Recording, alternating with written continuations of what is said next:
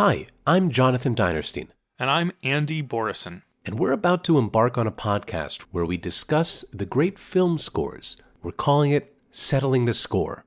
Movie music is fundamentally an art of storytelling, so our conversations are going to be about what these scores are doing, how they contribute to their movies, how they work dramatically, and whether they're, you know, any good.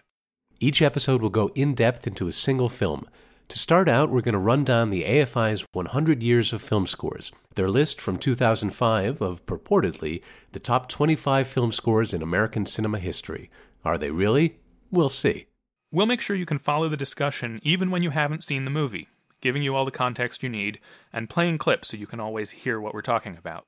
So, fair warning, we're definitely going to spoil these movies. You'll hear who lives and who dies, and the music that plays while they're dying. So, who are we?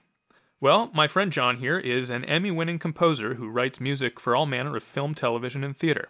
You might also know him as the pianist and co music director for The Thrilling Adventure Hour, the long running staged comedy show which became a popular podcast.